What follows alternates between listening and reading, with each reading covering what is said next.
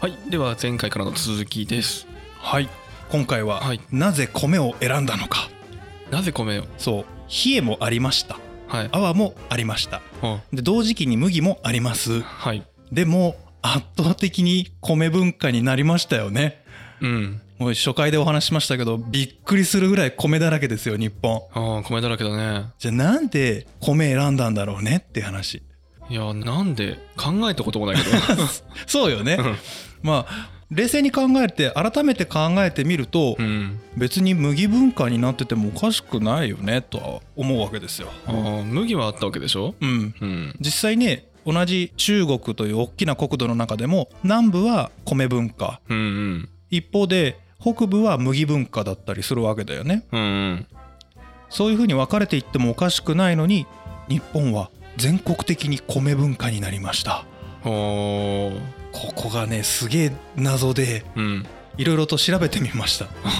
はいまず、えー大きく3つの理由に挙げてみたんですねはい1つ目が収穫量の違いはいで2つ目が調理加工の技術の問題うんそして環境の問題ほうこの3つで掘り下げてみたんですねはいで一番分かりやすかったのは収穫量問題収穫量はい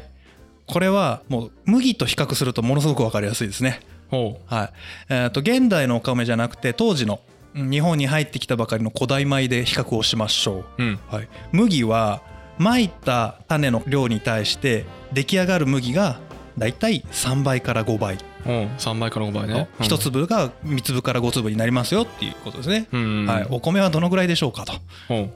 う20倍から30倍 20倍20倍最大 30? 30すっごいできるね圧倒的に生産量高いんですよお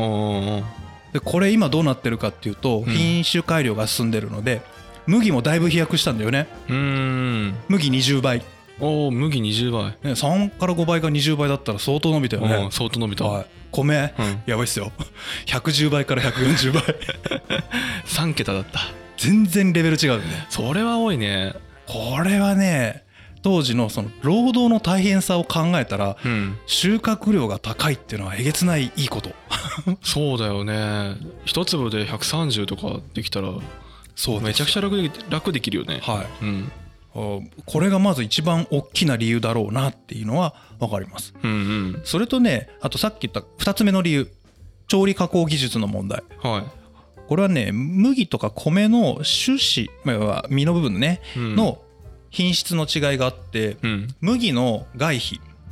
外皮うん、外側の米でいうとぬかの部分ね、ああはいはいうん麦だとふすまって言うんだけど、うんここがめちゃくちゃ硬いのよ、ああ硬いって言ってたうね、ん、もうとてもそのまま食べたら硬くて食えねえんじゃねえかっていうぐらい硬いお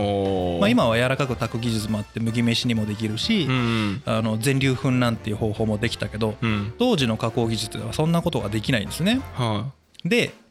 どうするかっていうと外皮取りたいわけですよいうん当然キネと臼でつきますよねうん外皮が砕ける勢いでキネ振り下ろしたらどう なると思え身が割れるう身が割れるうん特に胚芽の部分とかボロボロに砕けちゃうんでねうんうん食うとこねえじゃんみたいなまあ まあバリバリの微妙なものが出来上がるよねそうそうなんですようんこれを食べるのってなかなか大変よねうんでこれがしょうがないから粉にするっていう方向に進んでいくわけああまあ中途半端ならいっそ粉の方が楽かそううんだからヨーロッパでも中国でも麦文化のところってみんな粉なんだよねあー、あれなんで粉かと思ってたけどね砕けちゃうかららしいよどうやらあそういうこと、うんそれでわざわざ粉にしてたんだそうそっちの方が綺麗麗に食べられるからあーでもね日本は初期の頃うん、粉にしようと思っても粉にする術がないのよあできないんだめちゃくちゃ大変じゃえまあね今でも大変だけどんでっかい木あの餅つく時のキネと薄想像してみておあそこにパリパリの麦の実を入れるわけですよーうんついてみ 全部飛び散るわでそれを粉にするまで頑張れるいや無理だなでしょ、毎日は絶対できないうんでこれを粉にするには製粉技術っていうのが必要なのねうんうんでこの製粉技術まあこれ余談だけど、うんこいつを中国から日本に輸入してきた人がいるんですよあーいるんだはいあなたもご存知のうんはい、これ今までのシリーズをよーく思い出すとピンとくる人はピンとくる、そうはい、A 西禅寺ですおー A 最善寺、うん抹茶を日本に持ってきましたよねああうん抹茶のお茶の種と抹茶の製造技術を丸ごと輸入してきましたよね、ああ持ってきてた、はい、抹茶を作るには何が必要ですか石臼その通りですああそこか、なんで石臼が日本に登場するのは1191年うん鎌倉時代ですねこの時代に永西禅師が抹茶と石臼を日本に持ってきて初めて製粉が可能になりますねあそうなんだはいあれ抹茶のために持ってきただけじゃなくてはいそこでね製粉技術として利用できたと、そういうことですだあからねあれですよあのうどんの業界で働く人たちとか製粉業界ーうんなんとか製粉とかって会社ありますよね、はいはいああいう人たちからすると永西は神様の扱いですねそうなの、はい、うどんの外まで言われてますへえお茶全然出てこないん だ、お茶の袖もあるけど、ううどんの袖もありますん、うどん業界ではそうなんだねらしいよへーってあのどっかのホームページに書いてあってちょっと笑った まあまあ確かに製粉技術なかったらね、うんあの粉引けないからねそううんで実はこれ後々話出てきますけど、うん白玉粉はい上新粉はいはいえーそば粉うんはやっぱり石臼がないとできないので、ああそうか、はい、全ての粉物は英才が持ち込んだ石臼で始まるというもうすごいねうねへ逆を返すと石臼が入るまで粉文化ができないのでえうんそりゃ麦やるより米いっとこかって話になるわけねまあ米の方が食べやすいってことでしょそういうことですんはいさあそして3つ目の環境です環境はい米を選んだ理由環境はいあここが多分一番僕は好きですね あそうなのもうなんか奇跡だな日本、そんなうん、日本列島という国土がすごい国土がすごいのそうなんですよほまずに前回までのお話でドライエリアとウェットエリアに分かれちゃいましたよって話しましたよねうあうんあった、はい日本を含むモンスーンアジアという地域うんうんうん聞いたことあるモンスーンアジアあ季節風そうそうそうそうそうそうそううんそれですよく覚え てましたはい素晴らしい中学校の社会か何かで出てくるやつですねいや理科とかでもあ理科とかであうん理科ねそう理科天気かなんかで出てくるかうんなそれはちょっと強いのよああなた理系で すからね、はい、がっつり理系なんで、はい、これが、えー、元 何の話や、えー、と熱帯性気候とか亜熱帯、えー温暖湿潤気候こういう環境が米の生育にとても良かったあまずこれが一番大きいですね、あはいはい、ちなみに日本の年間降水量、うんえー統計を見るとすごいですよ、ほうえっとね、世界平均が880ミリうんうん日本うんうん1718ミリうん多いね約2倍です、すごいねうん、倍超えてるのかなこれねうんはい、統計がね1961年から1990年までの平均値うんうんでうん約2倍と、へえそんだけ平均取って2倍なんだそうだからそのぐらい雨が多い国なのよああ水の国日本ですからねそうそうそうんだからモンスーンアジアっていうのはこれまあちょっと理科の勉強なんで大した話じゃないですけうど、ん5月ぐらいにアジア大陸大陸自体がだんだん気温の上昇して大陸陸自体が温められますよね、うんうんそうすると上昇気流が出るんで低気圧が生まれますはいそうすると逆に海の方は陸で低気圧ができれば反対にう海は高気圧ができるわけですよね。うんすると高気圧がえー横に、まあ、海にぶつかれば横に風がふわっと吹くわけですわ。うんで時点の関係で、えー東方向に向かって、えー風を運ぶと。うんうでんインド洋ですから海の湿気をふ十分に含んだ海風になってで北や北東方向ですかね、北東方向にわわーっと吹いていくと。まあ右上だねそううん本当は真北に1回上がるんだけどヒマラヤ山脈にぶつかって東に行くっていうのが正しいところらしいねちょっと俺も覚え違したんだけど、ううんん本で書いたたらそう書いてあってねでこれが日本に来ると雨になるわけですよねああそっちから雨ってきてんのそうみたい俺太平洋が固まってたなんか結構ひもうちょっと下の方っぽいですねああじゃあ左下から右上に上がってくんだ、うんああだから同じぐらいの時期に同じ現象で、うんタイとかベトナムとかインドネシアあたりは雨季、ああスコールとかあるもんね、これが日本に来ると梅雨梅おお雨になるんですってはいはいではいこの梅雨がうん稲作にはめちゃくちゃ大事なんだあそうなんだ、はい、これがめちゃくちゃ大事なんですねまあ水必要だけどねそう梅雨なんだ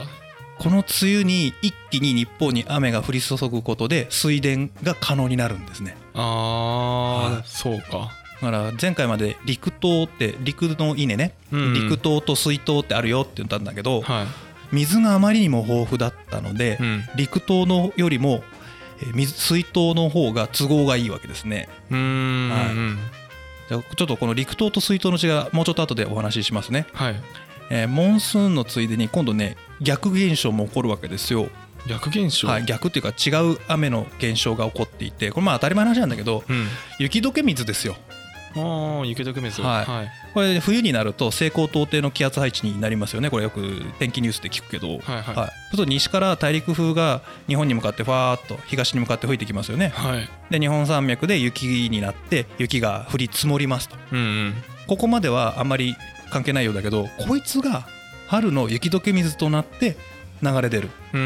んほら一番す水分が欲しい春から初夏にかけて日本はめちゃくちゃ水が豊富だとうんはい富士山も雪解け水その時期すごい多いよねねえ、うんまあ、ほら柿田川日本でも有数の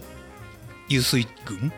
水が湧き出るとこですね、うんもうあれは完全に富士山のおかげですからねえーあれ三大河川の一つってねねえ割と最近まで知らなかったんで すごい近くに住んでたのにめちゃくちゃ水美味しいしね美味しいえねーあの水全然あれほんと羨ましいわ料理やっててあれの水はほんと羨まし水がいいってね料理楽だよねいねえすごく楽だとほ思んうと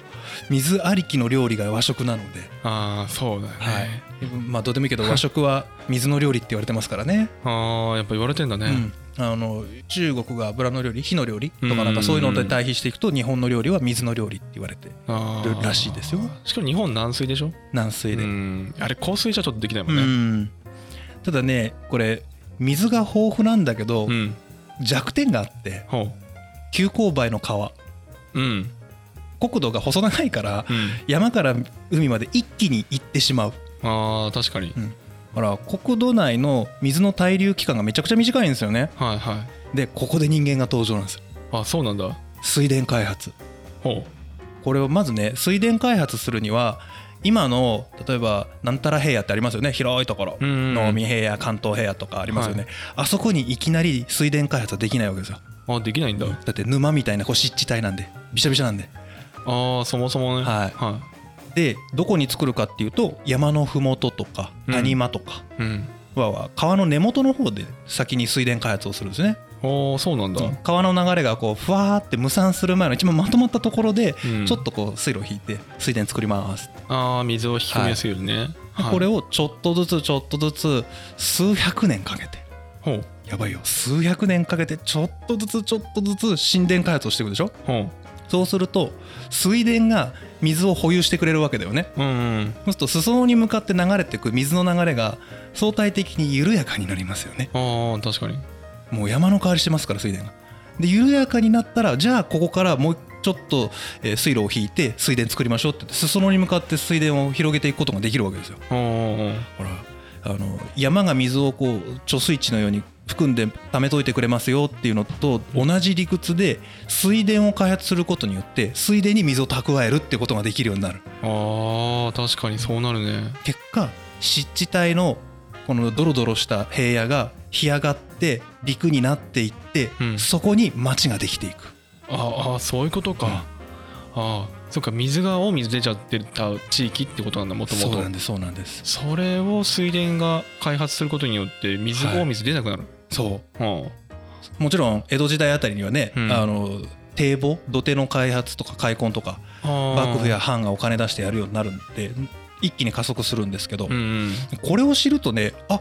そうかだからここにもともと町があったんだっていう場所がいくつかあってうん例えば、まあ、戦国初期かな室町時代とかああいう戦国時代の初めの頃頃ってうんお城のある場所はい基本山城なんですよね、あー山城なんだ、うん山の上の方とか、おおー例えば上杉謙信の居城の春日山城なんて完全ガチンコの山の上ですからねあそうなんだ、うんもちろん防衛上の意味もあったと思うんだけど山の麓今の町割りからするとちょっと田舎の引っ込んだとこうろんが当時の町の中心地だったりするわけ、っほていうのが俺が知ってるだけでもちょいちょい見かけられていて、ううんこれ全然推測なんであの根拠ないですよ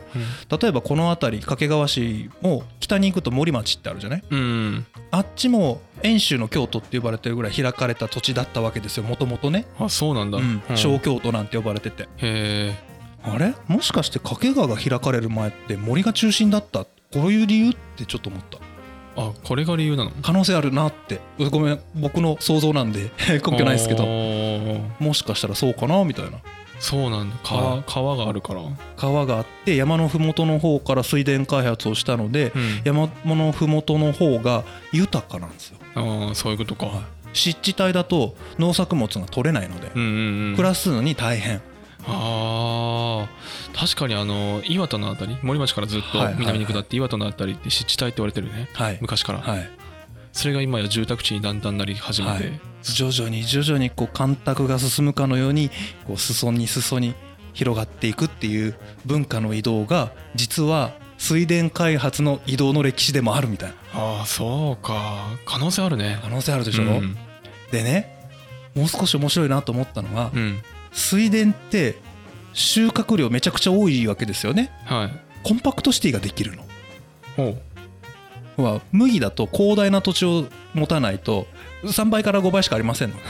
確かにめちゃくちゃ広げなきゃいけないじゃん、うんうんそう農家さんからすると隣の家がめっちゃ遠くなるわけねおーこれで集落作りなさいって言ったら移動めっちゃ大変でしょ大変だねということは商品を運ぶのがめちゃくちゃ大変なわけですよ日本人の感覚からしたら、確かにこれがコンパクトにギュッとまとまれるのああ米はそれができるんだはいはあいということでコンパクトシティ化できるんじゃないかなっていうあ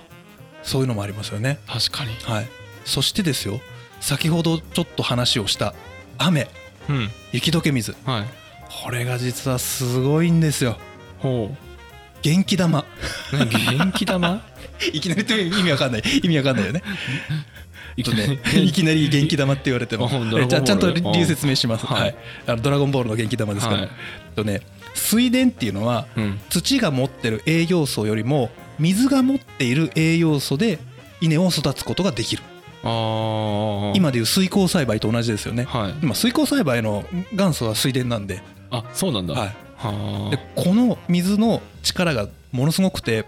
雪解け水つまり山に降った水ですよねうんこれがこう地下にずーっとこう浸透していてそれがじわーっと川から染み出て流れてくるこの時点でうん山の中にある栄養素をちょっとずつちょっとずつもらってくんのちちょっとちょうだいちょっとちょうだいってちょっとずつもらって川に集まっていってうんその栄養を蓄えたまま水田まで来るわけですよおーもう完全栄養たっぷりの水、いやめちゃくちゃミネミネラル多いよねうん、元気玉でしょおーもう土の心の中だけから営業もらいますじゃなくて水田の外の広いところからちょっとずつもらってくるっていうあーししかもあの元が山だからねそうなのよかなりの肥料の量だよねはああすごいないもう落葉樹でねうん肥料豊富の状態で、うんでも全部むしり取ってくるのではなくてちょっとずつっていう、あーすごいうんねでこれの影響でね何がすごいかっていうと連作ができるんですよ、あ連作はい、土のパワーもらってないでしょうん元気玉何発も打てるわけおー体力削んないからそうか はいだってあんそんだけね増える作物を作ったら普通は連作障害絶対出るからね絶対出ますよね、うんこれが出ないのは水がミネラルを全部持ってきてくれるからああ毎回補充されるんだはい元気玉連発ですよこれすごいねやばいやばいと思ってへこれねちなみに陸島だとこれができないんだよね、ーああそうなんうだん、水田じゃないからあ畑なんだよそうか畑じゃ補充できないそううんだから水田の方がもちろんね管理したりとかはめちゃくちゃ大変なわけそもそも水のインフラを整えなきゃいけないじゃない、うんその労力がない分だけ畑の方が楽なんだけうど、ん連作障害起きやすいですよねうんうんうんでかつ乾燥しちゃうとそもそもほら熱帯の植物だからあ乾燥しちゃいけないしでもちゃんと日照量は一定以上なきゃいけないしあうんねこれ大変なんですよね環境を整えるのがこああめちゃくちゃ難しいねそれはれどっかのね本にちょろっと書いてあって笑ったのがね、うん陸島を育てるのに最適な環境は毎日毎日晴天で必ず夕立ちがあるところ それ無理じゃねないよねそんなのねこれはちょっと苦しいよねこれあるのね熱帯なんだよああ熱帯地域なんうだん、東南アジアとかそっちの方はスコールがあるから、ああタイとかねはいはいはいこれは熱帯向きの植物であって、うん水田による水筒が日本には最適だったとうんうんこういうことですねああ意外と管理楽な方に入るんだねそうまあ、畑よりは大変だけど、うんその水のパワーをもらってくれるという意味では追肥をしなきゃいけないっていう手間はないよねうんいやそもそも元肥って言って元のさ土をちゃんと作っておかないとさ、うんうんうん野菜はできないわけだよ確かに、それ田んぼの場合はただ耕すだけでうん、追肥いらないっていうか元肥作らなくていい、うーん確かにうんうんまあ、今はねあの肥料入れたりっていう話は聞くけど、最悪なくても多分できるんだよね、だとこういうことそういうことだよねうん、土がいいとか悪いとかまあ一応その場所はあるだろうけどねうん水があるないっていうのはあるけど多分そこまで左右されなくてもあの、うんとりあえずできるどこでもっなるほどねていうのはある意味楽、そううんだから山の中のあの棚田みたいな要はああいうところは野菜作ったりするには不向きなんだけど、うん水田だからできるっていうあー棚田多いもんね棚田作ること自体は大変だけどうん一、回作っちゃえばいけるみたいなそうだよね、うん毎年同じとこで同じもの作れるからねそうなんですよでしかもねうんこれ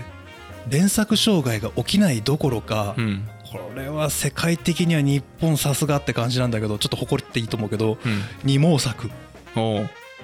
これ社会の授業で出てきますよねう、んやってやったやった、はい、春から秋にかけて米を作ってうんそこに麦を植えて秋から冬にかけて麦作るみたいなあーうんうんやばくないすごいねで水がミネラル栄養素を持ってきてそれを田んぼの中に置いてってくれるから、うん稲買った後にそこでもう一回作れるあーそれはすごいよね麦だって連作障害出るもんね麦は連作障害出ますねうん完全に、はいなのでヨーロッパでは三母式農業っていうねうんうんうん広大な土地を利用した畑のやり方がありますよねああ三分割してやるやつかあそうそうそうそう、まあ、ざっくり言っちゃうと畑を3つの区分に分割をしてうん麦を作るエリアうんで他の作物大豆とかねそういうのを作るエリアうんそして何も作らないで土地を休ませるエリアうんこの3つをローテンションで毎年毎年ぐるぐる回していくっていうえただでさえさ収量少ないのにさ、うん三3等分してそれ1年ごとしか使えないでしょそういうことですものすごい規模だよね、は一1回がこれを比べるとやばいよねはあこれの何十倍もの米をちっちゃいところで一気に取れる上に、うんそれを年に2回使えんだよすごいねやばいやばいと思って超効率的超効率なんですよ、うんこれが多分この3つが全部組み合わさって米を選んだんだろうなっていうああ日本人らしいねなんかねねえ効率化で美味しいし使い使いやすいっていうはいその、なんだろう利を全部取ったところそうなんですよねこれあれですかね米自体も中国大陸から伝わってきてるものだし、うんそもそも水田の技術自体も中国大陸から来てるものですよねあーこれを魔改造してうん最終的に二毛作までたどり着くっていうただじゃああのそのままは使わないっていう、出た日本人の魔改造文化ねえ、はも持ってきた文化絶対変えるもんねそうなんですよ土地にカスタマイズして合わせていくっていうねまあ当たり前っちゃ当たり前だけど、はい細かいよねやってることが確かにやること細かいっ すよ本当に細かいうんただねこれ、まあ、次回かその先ぐらいでちょっとお話しするんですけど、うんこの水田開発ちょっとやりすぎちゃうんだよねそうなんだはい江戸時代に水田開発やりまくってうんでほら前回でも話したけど薪が足りない状態になりましたって話しましたね、うん江戸でもうガンガン燃料使うから、うんであの山が丸裸になっていくんで すよ極端だね極端に特に関東近郊の山が木がなくなってハゲ山だらけになっていくんですよへえ元気玉使えんくなるのよあそうか循環させるための木がなくなるはいああれっていうことになって、うん江戸時代の書物にこれは環境破壊だー江戸から環境破壊してたのねっていうもう江戸時代の書物のやつにその言葉がもう出 てくる大変だな日本環境破壊問題金費を追加しなければならないけどその肥料を作るためにまた山を破壊せねばならぬこれは悪循環であるみたいなことを書いてる人 がすでにいますねいるんだ、は なかなかだねそれも、い、もう日本人のあるところですねこれ魔改造するけど効率いいの求めすぎてちょっとやりすぎる、